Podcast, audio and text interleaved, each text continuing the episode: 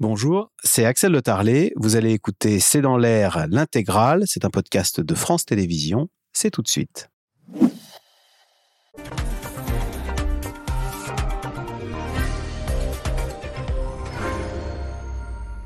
Bonsoir à toutes et à tous. La petite île de Lampedusa en Italie a vu débarquer en moins de deux jours 120 bateaux avec à bord 7000 migrants soit 10 à 15 fois plus que la capacité d'accueil du centre de réfugiés. Giorgia Meloni, qui promettait un blocus maritime, se retrouve démunie alors que l'Allemagne a d'ores et déjà annoncé qu'elle ne prendrait aucun migrant sur son territoire. En France, Gérald Darmanin annonce un renforcement des contrôles à la frontière avec Vintimille, tandis qu'Emmanuel Macron s'inquiète, lui, du manque de solidarité européenne. Question, pourquoi cet afflux subit de migrants à Lampedusa? Quelle est leur nationalité? Où veulent-ils aller? Pourquoi l'Allemagne refuse-t-elle le mécanisme de solidarité européen? Et que va faire la France? C'est le sujet de cette émission de ce C'est dans l'air, intitulée ce soir Lampedusa. L'Allemagne dit non aux migrants et la France en forme d'interrogation. Pour répondre à vos questions, nous avons le plaisir d'accueillir Jean-Dominique Giuliani. Vous êtes président de la Fondation Robert Schuman. Je rappelle votre dernier rapport Schuman sur l'état de l'Union 2023. C'est aux éditions Marie B. Rachel Binas, vous êtes journaliste au service Société de Marianne, vous suivez notamment les questions d'immigration à lire sur le site de Marianne, votre article Tout comprendre sur la crise migratoire à Lampedusa en quatre questions.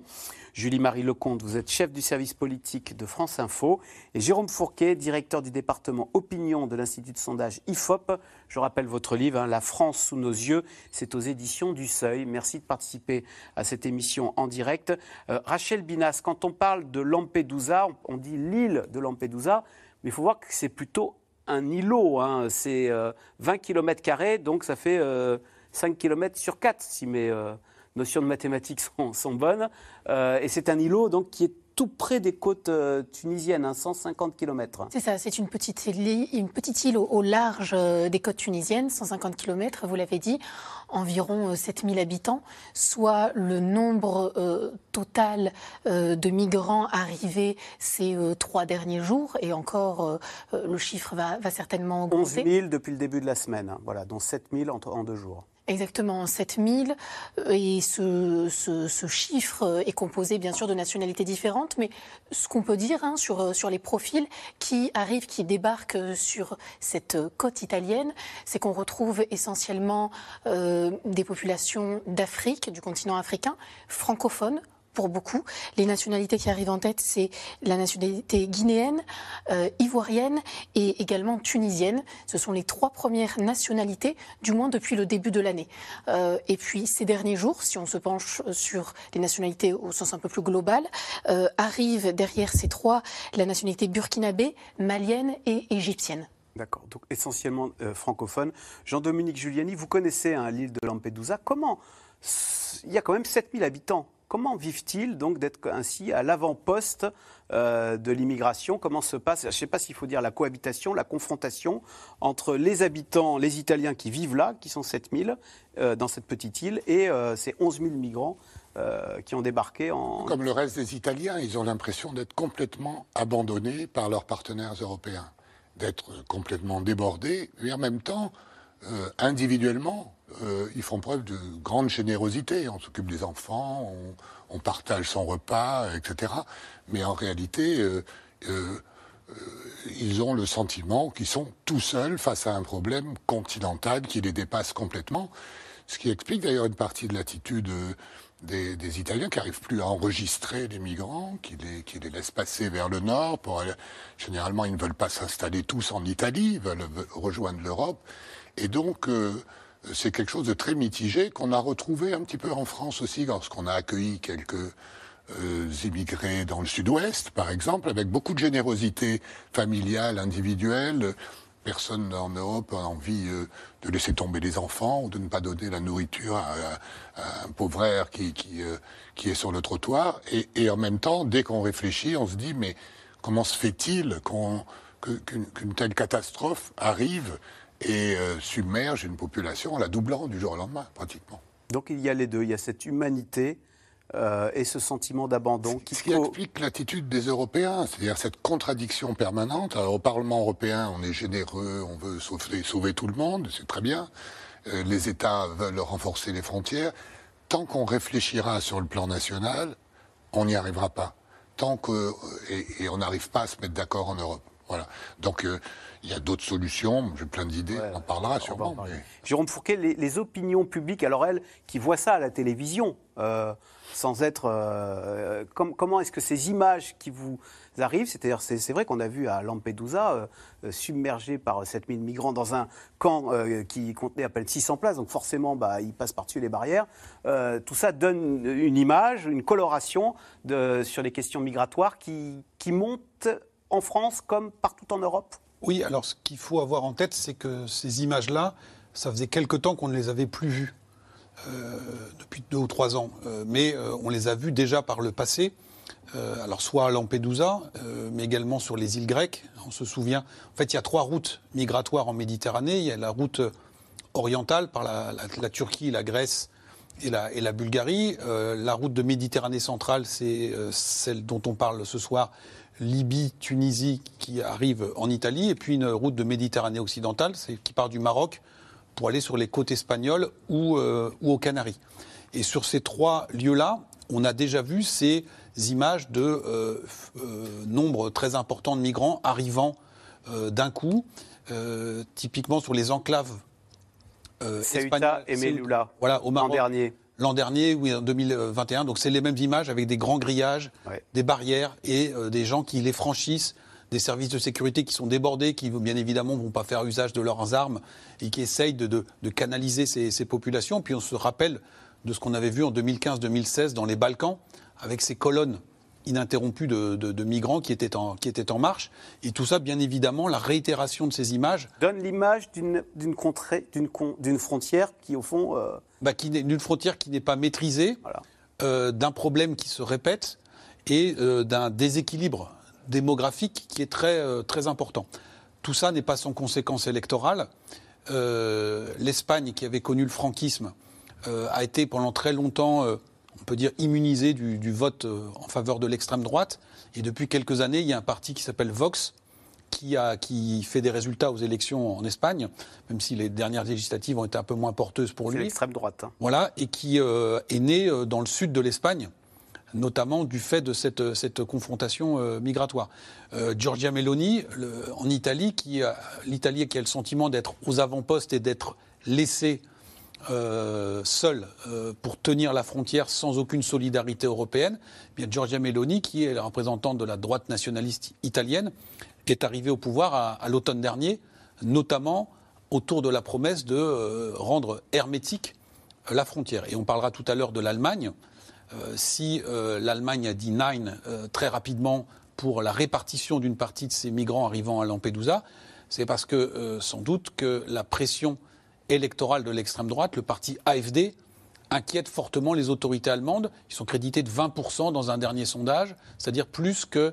Ils sont devant le, Parti social-démocrate et devant les écologistes. Si elle l'a dit si rapidement, c'était presque pour faire de l'affichage, pour dire vous voyez, nous, on va refuser. C'est-à-dire qu'on n'a a même pas honte de dire nous ne voulons aucun migrant. Au contraire, on le dit. Alors, mais c'est sans doute euh, en raison de considérations intérieures, voilà. avec la montée de ce parti euh, AFD, le, ce parti AFD, qui, fait 23 euh, d'opinion favorable, prêt, prêt, à voter en faveur de voilà, 20 et 23% Donc en Allemagne, c'est quand même un choc. Et il y a eu un autre choc, alors là non, non sondagier mais électoral, avec la victoire de ce parti AFD dans une petite euh, ville d'Allemagne de l'Est. il y a aussi des considérations sociales, mais qui, pour la première fois, au suffrage euh, majoritaire, l'AFD a conquis une ville. Et donc je pense que tout cet arrière-plan pèse très fortement dans l'attitude des euh, dirigeants européens qui en fait sont tétanisés parce qu'ils ils savent bien qu'il faudrait s'entendre collectivement, essayer de répartir les, les populations arrivantes, mais en même temps, ils se disent, nous, on a, des, on a des fortes pressions sur nos propres populations. Julie-Marie Lecomte, donc euh, Jérôme Fourquet parle de la montée de l'extrême droite. En Italie, elle est arrivée au pouvoir.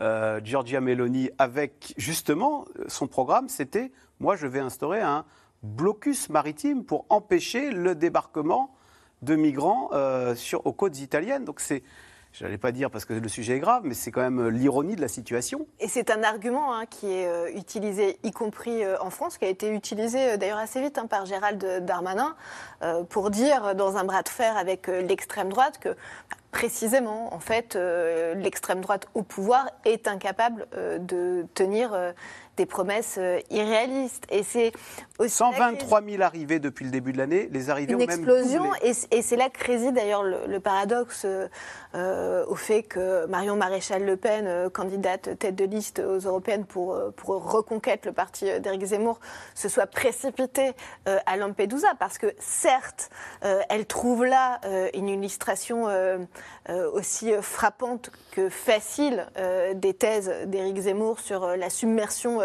migratoire. Euh, néanmoins, la situation à, Lampedusa euh, montre aussi les limites des, promesses de Giorgia Meloni. Voilà, et du Yaka Faucon. Il y a un autre exemple, c'est le Brexit, n'est-ce pas?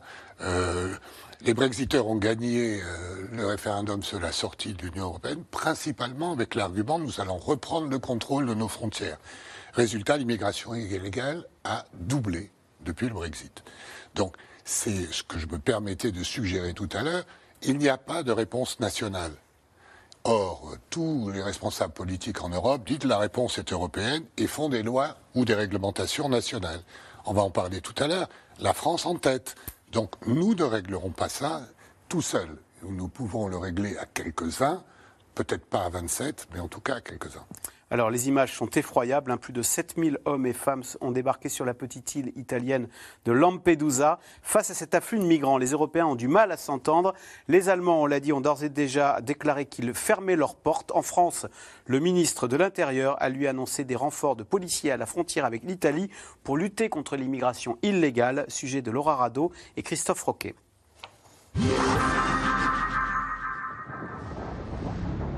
Arrivé depuis quelques heures, les candidats à l'exil venus d'Afrique embarquent de nouveau sur des navires, évacués en urgence vers la Sicile et le centre de l'Italie. Car Lampedusa est totalement saturé. 7000 migrants ont débarqué en 48 heures, 11 000 depuis lundi, du jamais vu. Une situation ingérable pour les ONG comme pour la police qui peine ici à repousser la foule. Le maire de Lille a décrété l'état d'urgence. Lampedusa a toujours été une terre d'accueil, mais aujourd'hui nous sommes arrivés à un point de non-retour. Pendant toutes ces années, mon île a dû faire face à ce triste phénomène. Maintenant, l'Europe doit agir pour mettre en place une opération de secours pour toute la Méditerranée. Lampedusa, cette petite île italienne de 20 km, située à 150 km des côtes africaines, devenue la principale porte d'entrée vers l'Europe. Une crise migratoire qui charrie son lot de drames. Mercredi, un bébé est mort noyé. Faute de place dans le seul centre d'accueil, des hommes, des femmes, des enfants patientent durant des heures sous la chaleur, souvent assoiffés et affamés. Il y a encore 4000 personnes à l'intérieur du centre. Eh, Même si ce chiffre est en train de baisser, la situation est complexe et on essaie de revenir progressivement à la normale. Eh, Crise humanitaire et pour certains, opportunité politique. En voyant ces images hier, Marion Maréchal saute dans un avion. Juste une photo là comme ça. C'est bon Comme ça la tête de liste aux européennes du parti d'Éric Zemmour est déjà en campagne. L'occasion rêvée pour dérouler son argumentaire anti-immigration. La responsabilité des dirigeants européens, euh, c'est d'abord d'aider les gouvernements comme ceux de Giorgia Meloni qui veulent protéger nos côtes en apportant des réponses de fermeté et en arrêtant d'envoyer des signaux d'ouverture. Nous savons qu'une grande partie des gens que nous voyons aujourd'hui seront euh, probablement dans une semaine et dans un mois euh, en France. Et donc, euh, je souhaite être ici pour appeler à un changement de politique au niveau européen. Sous pression, Giorgia Meloni, en déplacement en Hongrie, est restée silencieuse. La dirigeante d'extrême droite avait pourtant promis d'en finir avec l'immigration clandestine. Échec total, puisque les arrivées ont doublé depuis un an. Mauvaise nouvelle supplémentaire hier, L'Allemagne a fait savoir qu'elle fermait désormais la porte aux demandeurs d'asile actuellement en Italie. Nous avons déjà ici une situation très tendue avec l'accueil et la prise en charge des réfugiés. Et il s'avère que l'Italie, comme certains autres États membres, refuse depuis un certain temps de reprendre les personnes en situation irrégulière, comme le prévoient les accords de Dublin. Nous avons envoyé plus de 12 000 demandes de renvoi à l'Italie cette année et Rome n'a accepté que 10 transferts jusqu'à présent. C'est pourquoi nous avons dit que pour le moment, cela ne fonctionne plus. Une nouvelle crise migratoire qui embarrasse la France. Il y a quelques jours, Gérald Darmanin, en visite à Menton, annonçait justement des renforts policiers à la frontière franco-italienne. Alors qu'une réunion se tient à Beauvau aujourd'hui, Emmanuel Macron, lui, fait du en même temps, taclant l'attitude du gouvernement italien tout en promettant la solidarité européenne. Je pense que notre devoir à tous Européens, c'est de ne pas laisser l'Italie seule face à ce qu'elle vit aujourd'hui. Je veux le dire très sincèrement à tous nos amis italiens. Je considère que c'est la responsabilité de l'Union européenne tout entière d'être aux côtés de l'Italie. Mais ceci montre, si je puis me permettre cette remarque, que les approches strictement nationalistes ont leurs limites. Et que quand on parle de ce sujet, on est tous très heureux d'avoir la solidarité européenne. C'est bien l'Union européenne. La Commission européenne assure suivre la situation de près et précise. L'Italie a déjà reçu une aide supplémentaire de 14 millions d'euros de la part de Bruxelles pour l'aider à gérer ses flux migratoires. Rachel Binas, on a vu dans le sujet que Gérald Darmanin a envoyé des renforts pour euh, euh, renforcer les contrôles euh, à Menton parce qu'on s'attend à, ce que les migrants vont être évacués par ferry à ce qu'il remonte vers le nord et euh, opte pour la France, du fait de la langue d'ailleurs, vous nous disiez que beaucoup étaient francophones. La majorité, la majorité vient en effet de, pays francophones, euh, donc on peut s'attendre à euh, ce qu'une partie d'entre eux décide de rejoindre la France, aussi parce qu'ils peuvent avoir une communauté euh, diaspora. déjà, déjà, déjà installée. Donc en effet, c'est quelque chose qui est, qui est, tout à fait probable. Alors on parle beaucoup des relocalisations, quel pays joue le jeu, etc. Mais se pose aussi, c'est un petit peu l'angle mort, la question des personnes qui peuvent arriver en situation irrégulière en réalité qui, soit parce qu'ils ont déposé une demande d'asile euh, en Italie mais ne souhaitent pas y rester, arrivent en France, les fameux Dublinés, soit parce qu'ils ne visent que la France, eh bien, arrivent, arrivent dans le pays, bien entendu. Parce que quand on est tunisien, on n'a pas vocation à, à, à prétendre au statut de réfugié alors, on, peut le formuler. On peut tout à fait. On peut faire une demande d'asile. Euh, elle est traitée euh, de manière totalement individuelle. Il peut y avoir des Tunisiens hein, qui obtiennent, euh, qui obtiennent l'asile, la protection subsidiaire. Mais en effet, ça ne fait pas partie des pays majeurs qui obtiennent le statut, justement, la, protection de, de, la part de la France. Jérôme Fourquet. Donc, quand Gérald Darmanin renforce les contrôles à Menton, on parlait de l'Europe de la libre circulation. Est-ce qu'on va vers l'Europe des murs où, au fond, chacun maintenant défend sa frontière oui, bien sûr. Alors, on, l'a déjà connu. Hein, la frontière euh, franco-italienne euh, est souvent euh, le théâtre de ce genre d'opération. Vous, parliez du Brexit. Les, Britanniques ont financé très chèrement l'érection de murs et de, grillages sur toute la zone de Calais pour essayer de rendre le plus hermétique possible ce, territoire français. Alors, on a commencé en sécurisant les infrastructures les portuaires.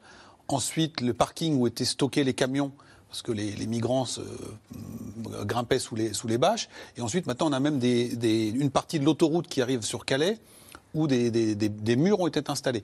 Euh, en Italie, euh, puisque on, a vu les images sur Lampedusa, le but du gouvernement des autorités italiennes, c'est de, désengorger le plus vite possible Lampedusa et de faire remonter ces populations vers le, vers le nord.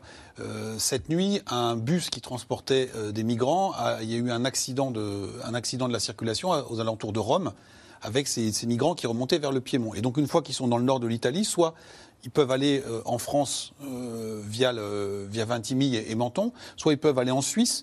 Et lors de la précédente crise en 2016, les autorités suisses dans le, dans le Tessin avait euh, renforcé la sécurité et le gouvernement autrichien avait construit euh, un, mur de, grillage euh, sur le col du Brenner, qui est un grand symbole européen, puisque c'est une liaison routière très importante entre l'Europe du Nord et l'Europe du Sud.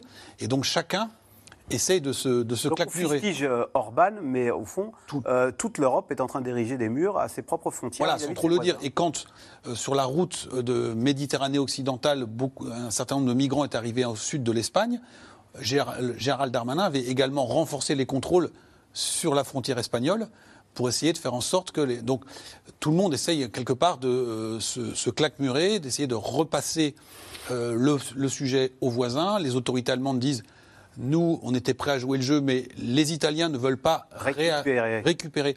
Là, ce qui est, ce qui est drama- ce qui est C'est-à-dire que quand un, euh, les- un- les- un- un demandeur d'asile est rebooté de l'Allemagne, l'Italie devrait le reprendre. C'est le pays, le pays qui a enregistré son arrivée qui doit le récupérer Voilà. en dernière instance.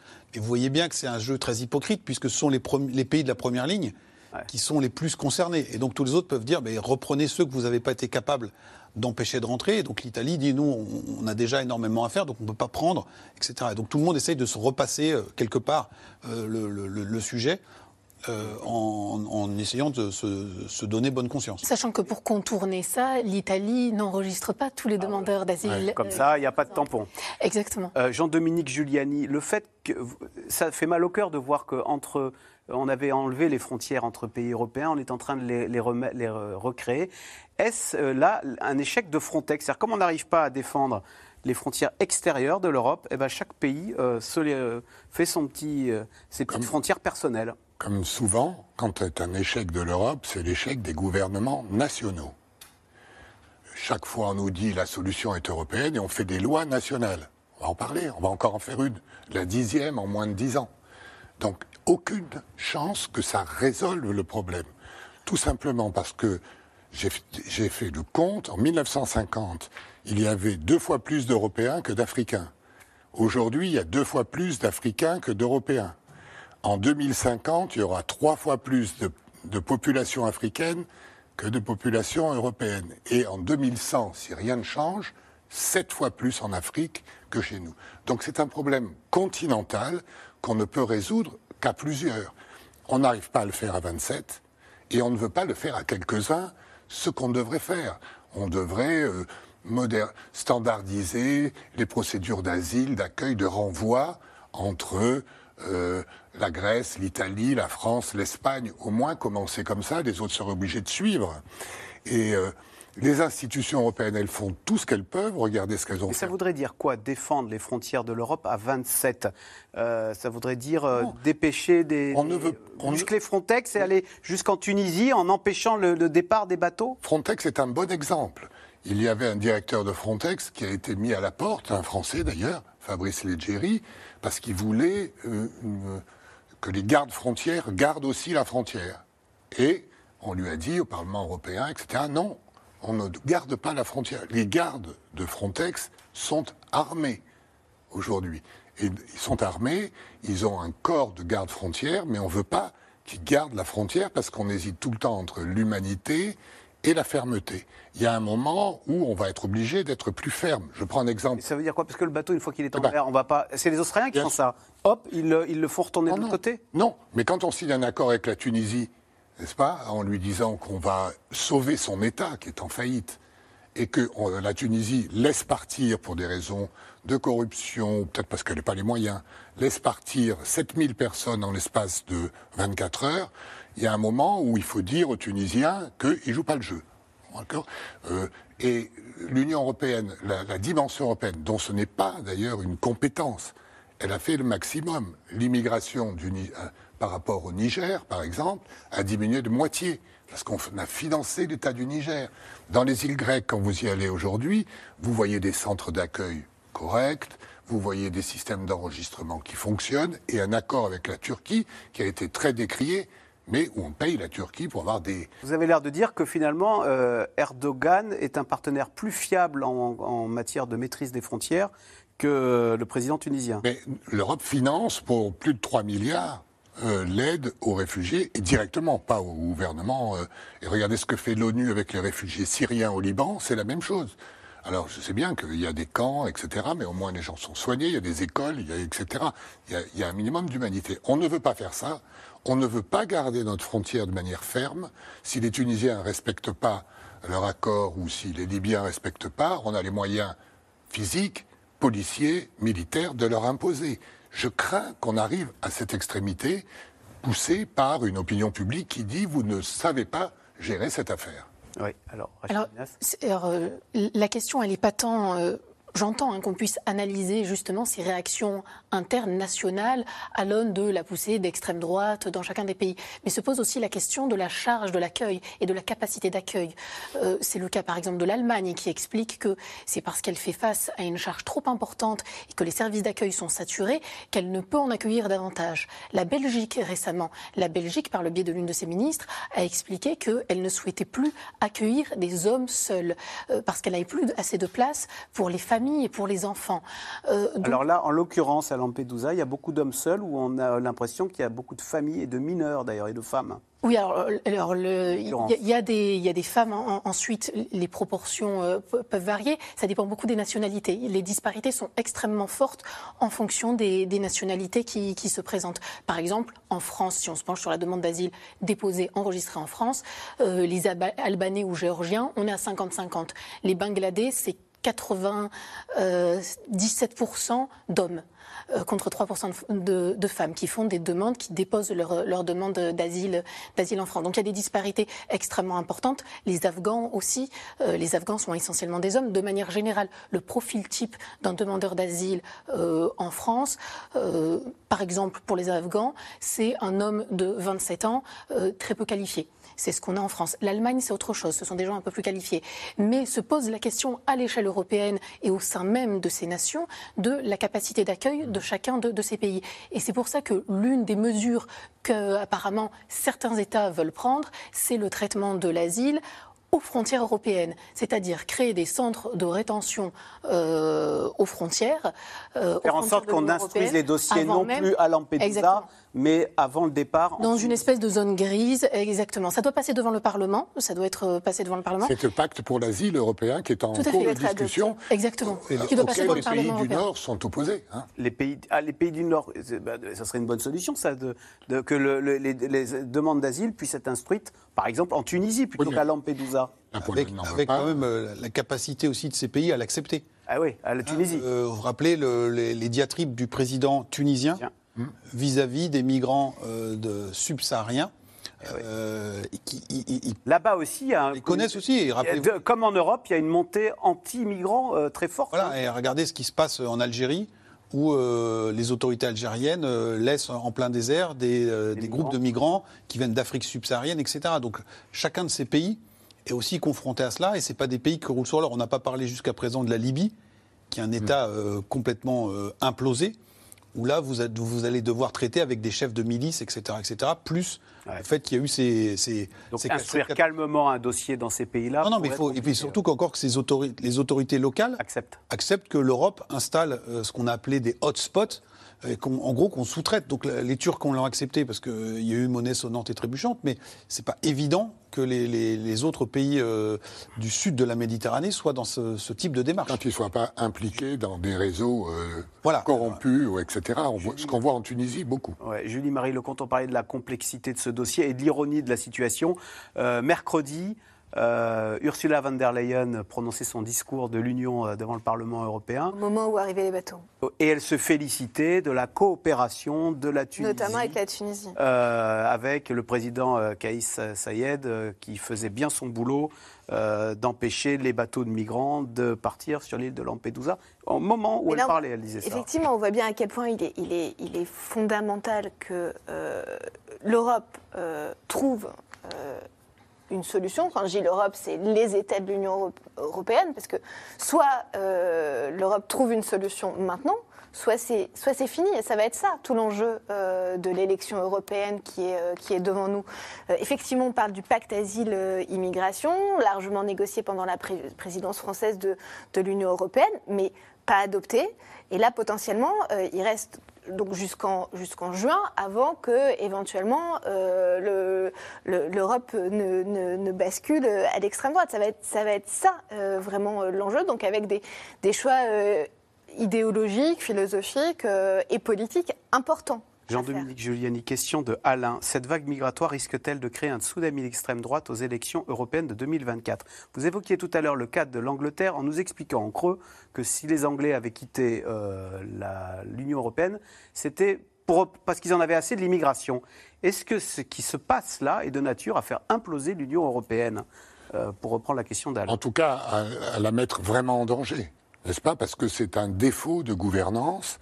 Euh, de la part des États. Alors, c'est une affaire tellement compliquée, vous l'avez dit, que c'est très facile d'en parler, c'est plus difficile euh, de le faire.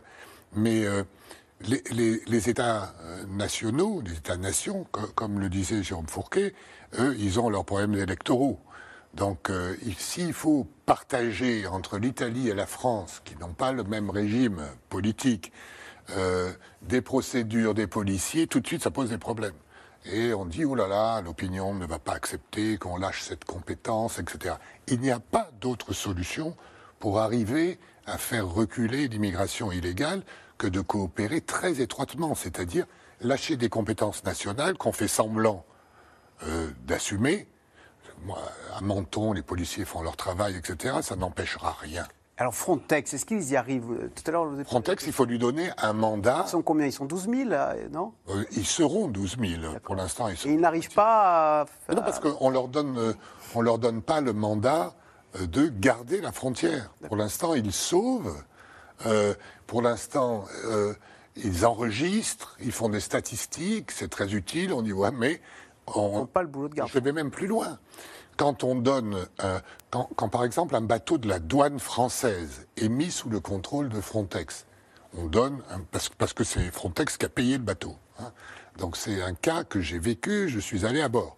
Donc on dit, vous allez garder la frontière, euh, etc. Mais ils sont toujours sous commandement français. Et le commandement français exige qu'on réfère à Paris avant d'obéir au ah général espagnol Moyennant quoi, quand passe un speedboat chargé de drogue, les douaniers français le regardent passer, parce que leur mission, c'est sauver euh, les gens qui sont. Alors moi, je suis pour le sauvetage, euh, comme tout marin. Euh, on ne peut pas accepter que les gens se noient. Mais si vous voulez, à un moment, il faut un peu plus de fermeté. Alors pas forcément comme les Australiens, fermeté à l'égard de la Tunisie, incontestablement. On a été plutôt ferme avec M. Erdogan, ça a plutôt marché. on a réduit quand même et puis, euh, il faut accepter de consacrer beaucoup de moyens pour fixer les populations en Afrique là où on peut.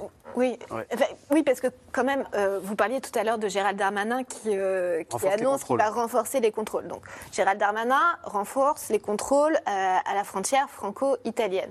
Frontex essaye, plus ou moins bien vous l'expliquer, de tenir euh, la frontière euh, euh, de l'Europe.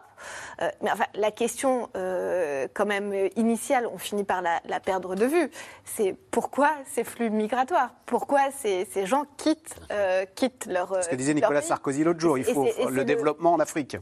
Bah, on, en vient quand même un peu, un peu toujours là, c'est-à-dire euh, les questions climatiques, euh, les questions, euh, les questions développement économique, parfois de, de, développement économique. et on sent bien quand même depuis, depuis trois jours qu'on est, on est vraiment effectivement dans la gestion de, ces, de ces arrivées, alors qui sont ou pas parmi les préoccupations des, populations, enfin des, des, des Européens ou, des, ou des Français sur des questions, sur des questions électorales. Et puis quand même juste un dernier point, quand 7000 personnes euh, arrivent à Lampedusa, elles y arrivent euh, vivantes. On parle aussi quand même souvent de tous ceux qui, euh, qui, meurent, qui meurent en mer. 2000, c'est, bien, cette année. C'est bien que la situation ne va pas. Au mois d'août, au mois d'août, il y a encore eu plusieurs, je crois que c'était au début, début août, 41, 41 disparus, disparus en mer. Et, et, l'Europe, elle sera aussi comptable.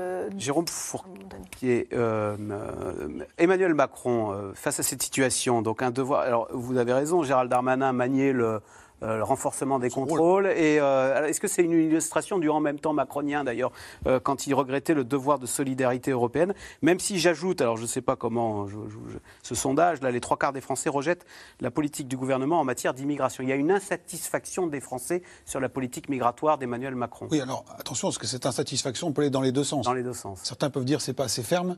Et d'autres disent c'est inhumain, on devrait les, accueillir, il y a trop de, il y a trop de, il y a trop de victimes. Euh, Emmanuel Macron, là, est typiquement dans, son couloir, si je puis dire. C'est-à-dire que, euh, un des éléments de son ADN fondateur, c'est la question de la construction européenne. Et donc, il, euh, il ne rate pas l'occasion de régler ses comptes. On l'a entendu avec Giorgia Meloni en disant vous voyez, les solutions strictement nationales et nationalistes ne marchent pas. Et donc, c'est bien nos méthodes et notre projet européen. Hein, vous savez, c'est euh, en Macronie, on a une expression, c'est en européen. On va résoudre, on va résoudre le problème en, européen. Euh, euh, donc c'est ça qu'il défend. Et puis il doit aussi tenir compte, on l'a dit, de son opinion publique, mais aussi de sa base électorale, qui est assez divisée, partagée sur ce sujet. C'est-à-dire que les troupes macronistes historiques, venant plutôt de la gauche, eh bien, ce sont eux qui se sont notamment illustrés avec une proposition de loi qui a été co-signée par euh, des gens qui sont des représentants de la gauche, hein, des écologistes, Julien Bayou, euh, Fabien Roussel, etc. Et puis, il a une, toute une partie de son électorat et de, son, de sa majorité qui vient de la droite et qui, elle, est sur une ligne de plus grande fermeté. Et donc, cette espèce de en même temps, on l'avait déjà vu à l'œuvre quand il. Parce que, en fait, l'histoire se répète sempiternellement. Quand il y avait eu l'Aquarius, puis l'Ocean Viking, où euh, l'Ocean Viking, euh, Giorgia Meloni venait d'arriver au pouvoir. Et donc là, elle a dit hors de question que le bateau d'une ONG euh, ayant recueilli des, des, migrants en mer accoste dans un port italien. On a trop donné. Et donc le bateau a erré en Méditerranée et on a fini par l'accueillir à Toulon. Alors ça avait un psychodrame. Et puis on a euh, accueilli notamment des mineurs non accompagnés dans un centre d'hébergement. Et en 48 heures, tous ces euh, migrants s'étaient euh, fait la belle, et, etc., etc. Et donc là, on voyait bien les limites. C'est-à-dire que Emmanuel Macron voulait montrer la solidarité européenne pour être fidèle à ses valeurs et en même temps essayer de montrer qu'il était capable de juguler la situation. Et on voit bien que c'est très difficile à faire. Alors justement, en France, la loi immigration évoquée par le gouvernement il y a plus d'un an se fait toujours attendre. La pression sur l'exécutif monte alors qu'une tribune transpartisane publiée cette semaine appelle à intégrer un volet social dans la loi, notamment pour régulariser une partie des travailleurs immigrés qui travaillent dans les métiers dits en tension. Vous allez le voir, cette tribune est source de division au sein même de la gauche, sujet de Laszlo Gélabert et Maxime Liogier. Écologistes, communistes, socialistes, macronistes, le temps d'une photo, ils ont pris la pause. 30 députés au total ont signé une tribune pour appeler à régulariser les travailleurs sans papier dans les secteurs en tension. Ces travailleurs sans papier contribuent à l'économie et à la vie sociale de notre pays. Sans eux, ces secteurs et des pans entiers de notre pays ne pourraient fonctionner. À 40 km au sud de Paris, il y en a un qui déambule tout sourire dans les allées de la fête de l'humanité. T'as vu Ça va les filles Le directeur Alors, c'est quoi ça? La fête de l'humain, c'est parti cette tribune signée avec plusieurs partis, c'est un bon coup politique pour le patron des communistes. Euh, peu m'importe de signer une tribune avec quelqu'un de la majorité, l'objectif c'est de gagner. Ça fait tellement d'années que des hommes travaillent euh, dans le bâtiment, euh, dans des cuisines, sans, sans être reconnus, en étant totalement invisibles. Il est temps qu'on leur permette d'accéder aux droits fondamentaux. C'est tout ce que je souhaite. Sauf qu'un groupe n'a pas signé cet appel, celui de la France insoumise. Sans rancune, plusieurs députés insoumis participeront quand même à la fête ce week-end. Tout le monde est invité. Même les insoumis. Bah, enfin oui, c'est un peu la guerre parfois avec Jean-Luc Mélenchon. Mais marchis pas, mais enfin, pas du tout. Vous savez, on peut se dire les choses parfois, se parler franchement, et, pour autant on se respecte et euh, on peut faire la fête ensemble, il n'y a aucun problème. La fête ensemble peut-être, mais auprès des insoumis, l'initiative politique du communiste ne passe pas. Je ne suis pas d'accord avec la démarche qui consiste à limiter cette régularisation uniquement à un certain nombre de secteurs dits en tension, définis d'ailleurs selon des critères qui sont euh, très largement euh, contestables euh, et qui limitent ce processus de régularisation à seulement quelques-uns de ces travailleuses et travailleurs sans papier. Si la démarche n'a pas plu à Manuel Bompard, elle a en revanche ravi Elisabeth Borne. La première ministre a déjà repoussé trois fois la future loi immigration et veut à tout prix éviter de dégainer un 49-3. Ça fait bouger les lignes. Cela montre que la droite n'est pas hégémonique sur le thème de l'immigration. À l'origine de cette tribune, le député Sacha Houlier est réputé pour faire partie de l'aile gauche de la majorité. Ce projet de loi extrêmement radical, il nous faut désormais pouvoir le faire voter. Et donc, euh, il faut pour cela élargir la majorité. Et c'est ce à quoi je m'attache avec euh, cette tribune ce matin, avec euh, une partie de la gauche. Mais la stratégie du en même temps, ça ne marche pas tout le temps. Du côté de l'aile droite de la majorité, la manœuvre de Sacha Oulier a fait grincer des dents. Ce type d'initiative dans les moments difficiles que l'on connaît avec la majorité relative sur des textes compliqués et inflammables dans l'opinion publique, ça peut mettre en péril le mandat dans son ensemble. L'aile droite de la Macronie n'approuve pas et les républicains encore moins. Après un coup de pression et deux textes de loi déposés au printemps dernier, les LR n'en démordent pas. Cette loi immigration et son volet intégration, ils ne la voteront pas ce texte-là, il y a toutes les chances qu'il n'ait pas de majorité. Et je pense que du coup, le gouvernement sera contraint à un 49-3 pour le faire passer. Les LR envisagent même de déposer une motion de censure sur cette loi immigration attendue fin octobre au Sénat. Un dossier ô combien explosif pour l'exécutif. D'autant plus que selon le Figaro, 74% des Français rejettent la politique migratoire du gouvernement. Euh, question téléspectateur, Julie-Marie Lecomte, c'est Céline qui pose la question. L'immigration n'est-elle pas une solution au vieillissement des populations européennes Il y avait un reportage l'autre jour qui montrait que dans les restaurants proches de l'Assemblée nationale, euh, il y avait beaucoup de travailleurs de, sans-papiers dans les cuisines. Hein. Dans, les restaurants, mais, mais, pas seulement. Après la publication de cette tribune euh, transpartisane, pour, pour dire vite. Pour régulariser les sans-papiers. Roland Lescure, chargé de, de l'industrie, voilà, a souhaité euh, intervenir pour, pour dire que lui euh, est euh, pour la, régularisation de, de, Le patronat, lui, est pour l'immigration le, le, secrétaire d'État chargé du commerce extérieur, Olivier, Olivier Beige, dit ça fait partie des facteurs d'attractivité. On doit pouvoir dire aux entreprises qui s'installent en France. Et le MEDEF, alors pourquoi ne sort-il pas du bois Et le MEDEF ne sort pas du, ne sort pas du bois, reste très prudent en disant euh, à peu près depuis le début, ce débat est devenu très politique. Euh, nous ne voulons pas euh, nous emmêler. Mais si un certain nombre de, ministres justement sortent sur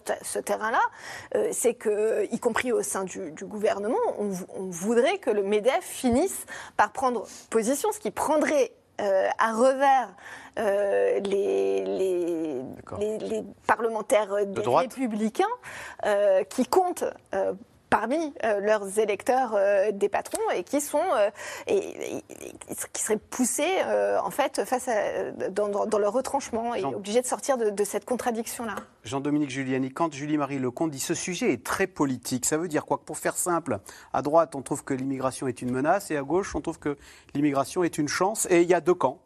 Oui, oui, c'est éruptif en réalité, passionnel, n'est-ce pas?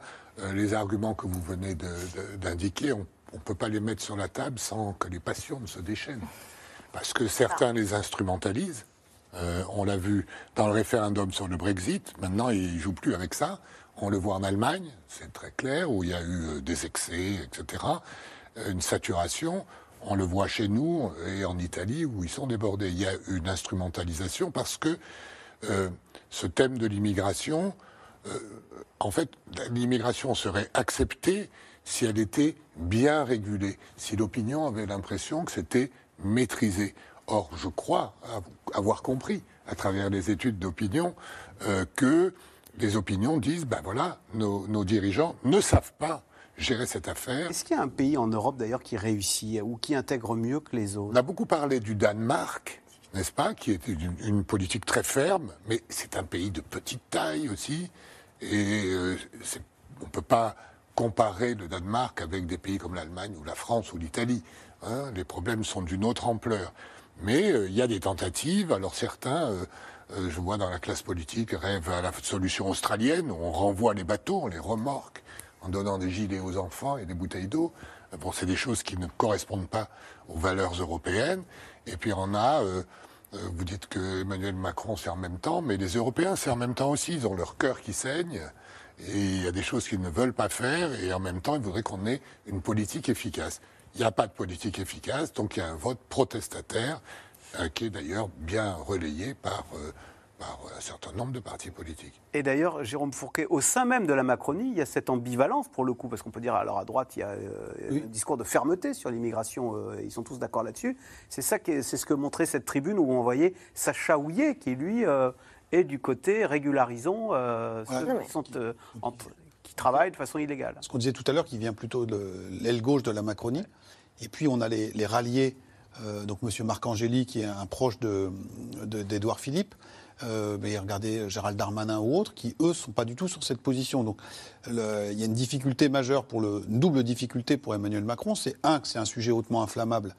Euh, comme, on, le sait, donc c'est jamais facile de légiférer sur l'immigration. Et si on avait trouvé la recette, on ne serait pas à la dixième loi euh, en quelques années. Et deux, euh, alors même que c'est déjà très compliqué à manier comme matière, il y a une majorité relative seulement à l'Assemblée pour Emmanuel Macron et sa propre majorité relative est elle-même divisée sur le sujet.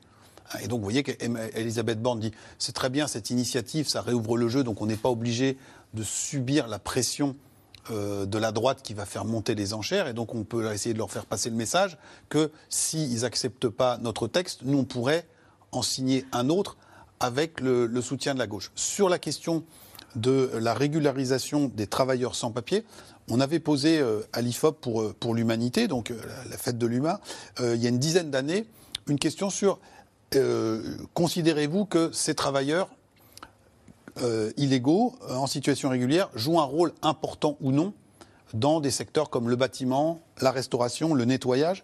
Et on avait 78% des Français qui disaient c'est, sans eux, ces secteurs ne, ne, ne fonctionneraient pas. Et donc, euh, donc on a l'exemple des cuisines, mais des restaurants, mais voyez les, les chantiers, euh, voyez euh, aussi le- les, les activités de, de nettoyage on- et, et- plein d'autres secteurs où aujourd'hui, avec un chômage à 7%, eh bien, euh, ces secteurs fonctionnent en grande partie avec ces, ces salariés dans des métiers euh, à horaires décalés, euh, peu rémunérés, à forte pénibilité, à fort risque aussi. hein, dans, les, dans les chantiers, il y a régulièrement, des, notamment sur le Grand Paris, il y a eu des décès sur ces, ces chantiers. Et c'est cette main-d'œuvre-là qui, euh, qui, qui répond présente. Et qui... Et il y a peu de reconnaissance malgré tout, parce pas- qu'on veut pas, on hésite à donner des à Tout à fait. Alors, l'argument de ceux qui ne veulent pas donner de régularisation, c'est dire on va faire l'appel d'air et donc ça va, ça va fonctionner comme ça. Euh, on peut aussi mentionner le fait que si le MEDEF se tient à distance de ce sujet, c'est qu'il a aussi en tête le fait que si lui se positionne en faveur de la régularisation, il va amener de l'eau au moulin de tous les tenants de la thèse du grand remplacement, qui est une thèse qui vise à dire qu'on a organisé l'arrivée massive de ces, de ces immigrants en Europe le CAC 40. pour satisfaire l'intérêt du grand capital. Et si jamais le MEDEF disait il faut régulariser, euh, les tenants de cette thèse diraient mais CQFD, on a bien la, démonstration de notre, thèse. Donc c'est pour ça qu'ils sont euh, assez sur le, reculoir. Alors, Rachel Bien, c'est un thème qui est vieux- c'est un vieux thème, de toute façon. C'est un vieux thème et on ne part pas de zéro en matière d'immigration économique. Alors, il y a bien sûr la fameuse circulaire VALS qui permet aux préfectures de régulariser plusieurs milliers de travailleurs euh, chaque année. Grosso modo, en 2022, on avait régularisé 52 000 personnes au titre de l'immigration euh, de travail. Donc, encore une fois, on ne part pas de rien. Rien, d'accord. On ne part pas de, de- de rien du tout. Et c'est une immigration qui a plutôt tendance, quand on regarde les courbes, immigration euh, familiale, immigration de travail, etc., plutôt à, à progresser hein, ces, ces dernières années. Euh, ensuite, bien sûr, euh, on nous explique qu'il y a 355 000 environ emplois vacants. Une fois qu'on a dit ça, on n'a pas épuisé le sujet. Euh, se pose la question quand même de- des profils, justement, euh, de ces travailleurs étrangers. Or, on le sait, on a des rapports hein, pour ça. euh, rapport, par exemple, d'une note du Conseil d'analyse économique de 2021 qui montre que la France fait partie des plus mauvais élèves, si je puis dire. En tout cas, son immigration euh, euh, et fait partie de la moins qualifiée. Des de par rapport au, au Canada ou euh, par rapport au Canada, par l'immigration choisie. Exactement. L'Allemagne, par exemple, se veut être un modèle et elle a décidé, elle, de se tourner vers une immigration quasiment canadienne avec un système par points. Alors ensuite, euh, est-ce à dire que euh, on doit choisir ces migrants ou, euh, comme certains le disent, ils sont là pour pallier justement des déficits démographiques, ce qui est une analyse qu'on pourrait qualifier un petit peu de post-coloniale. On le voit avec le titre quand même d'étrangers malades, avec cette idée que on va aller chercher les médecins dont on a besoin dans les euh, pays Exactement, en vidant euh, ces pays-là de, de- de leur cerveau. Euh, c'est des questions quand même qui sont profondément éthiques et euh, qui devraient travailler la gauche. Alors, bien souvent, le point de départ de ces afflux de migrants se situe sur les côtes libyennes. La Libye, un pays rongé par des conflits armés hein, depuis plusieurs années, et un pays victime cette semaine d'un terrible ouragan qui a fait 11 000 morts selon le Croissant Rouge libyen. Sujet de Juliette Vallon et Nicolas Baudry-Dasson.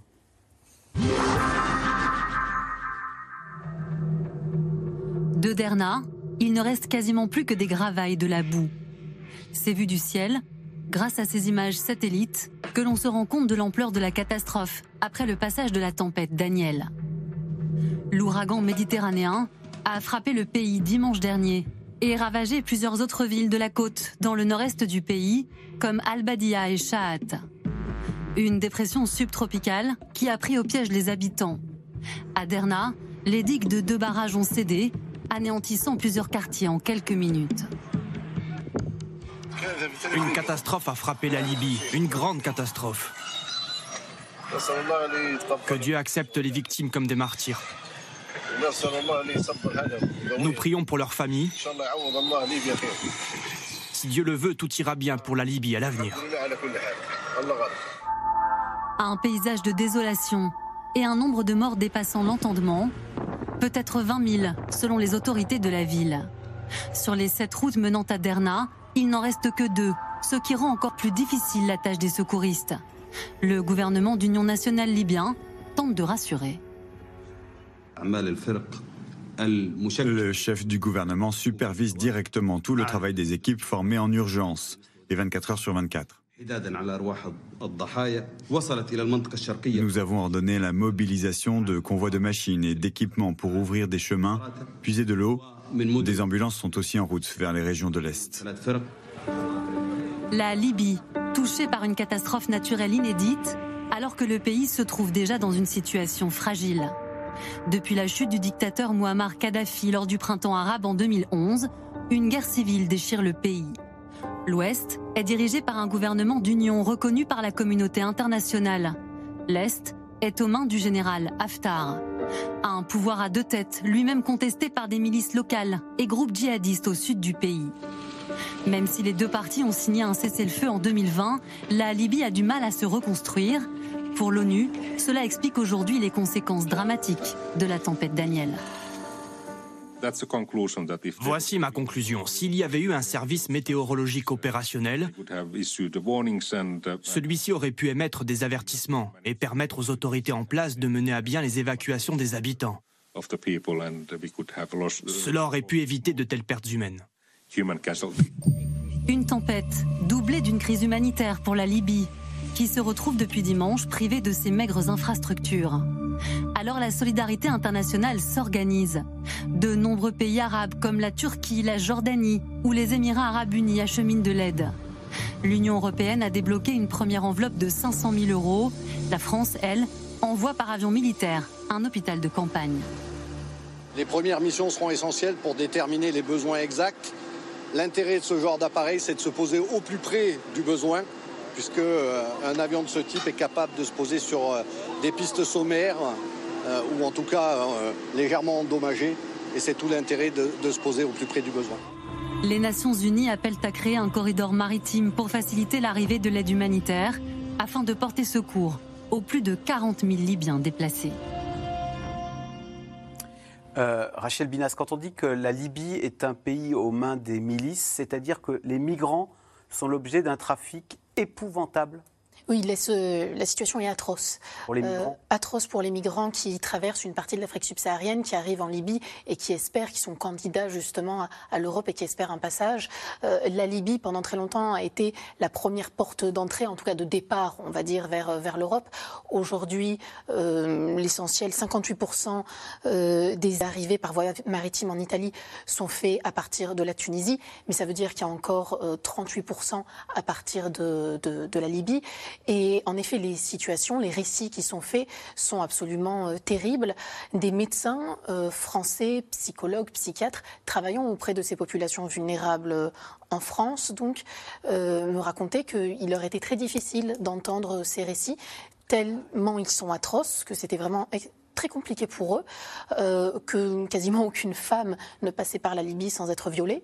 Euh, les hommes aussi certainement, mais on sait que la libération de la parole hein, peut être plus délicate, surtout pour ces populations-là euh, qui ont une certaine pudeur et, qui se confient avec, difficulté.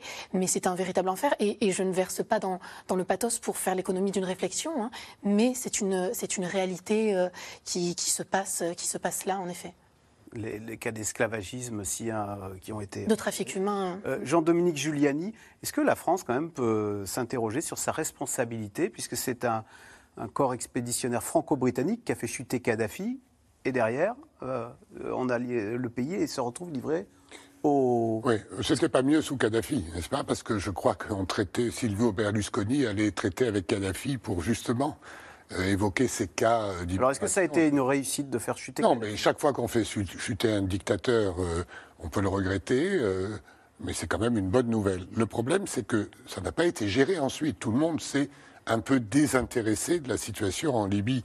Tout le monde, c'est-à-dire pas seulement la France. la France a eu son cœur qui a saigné.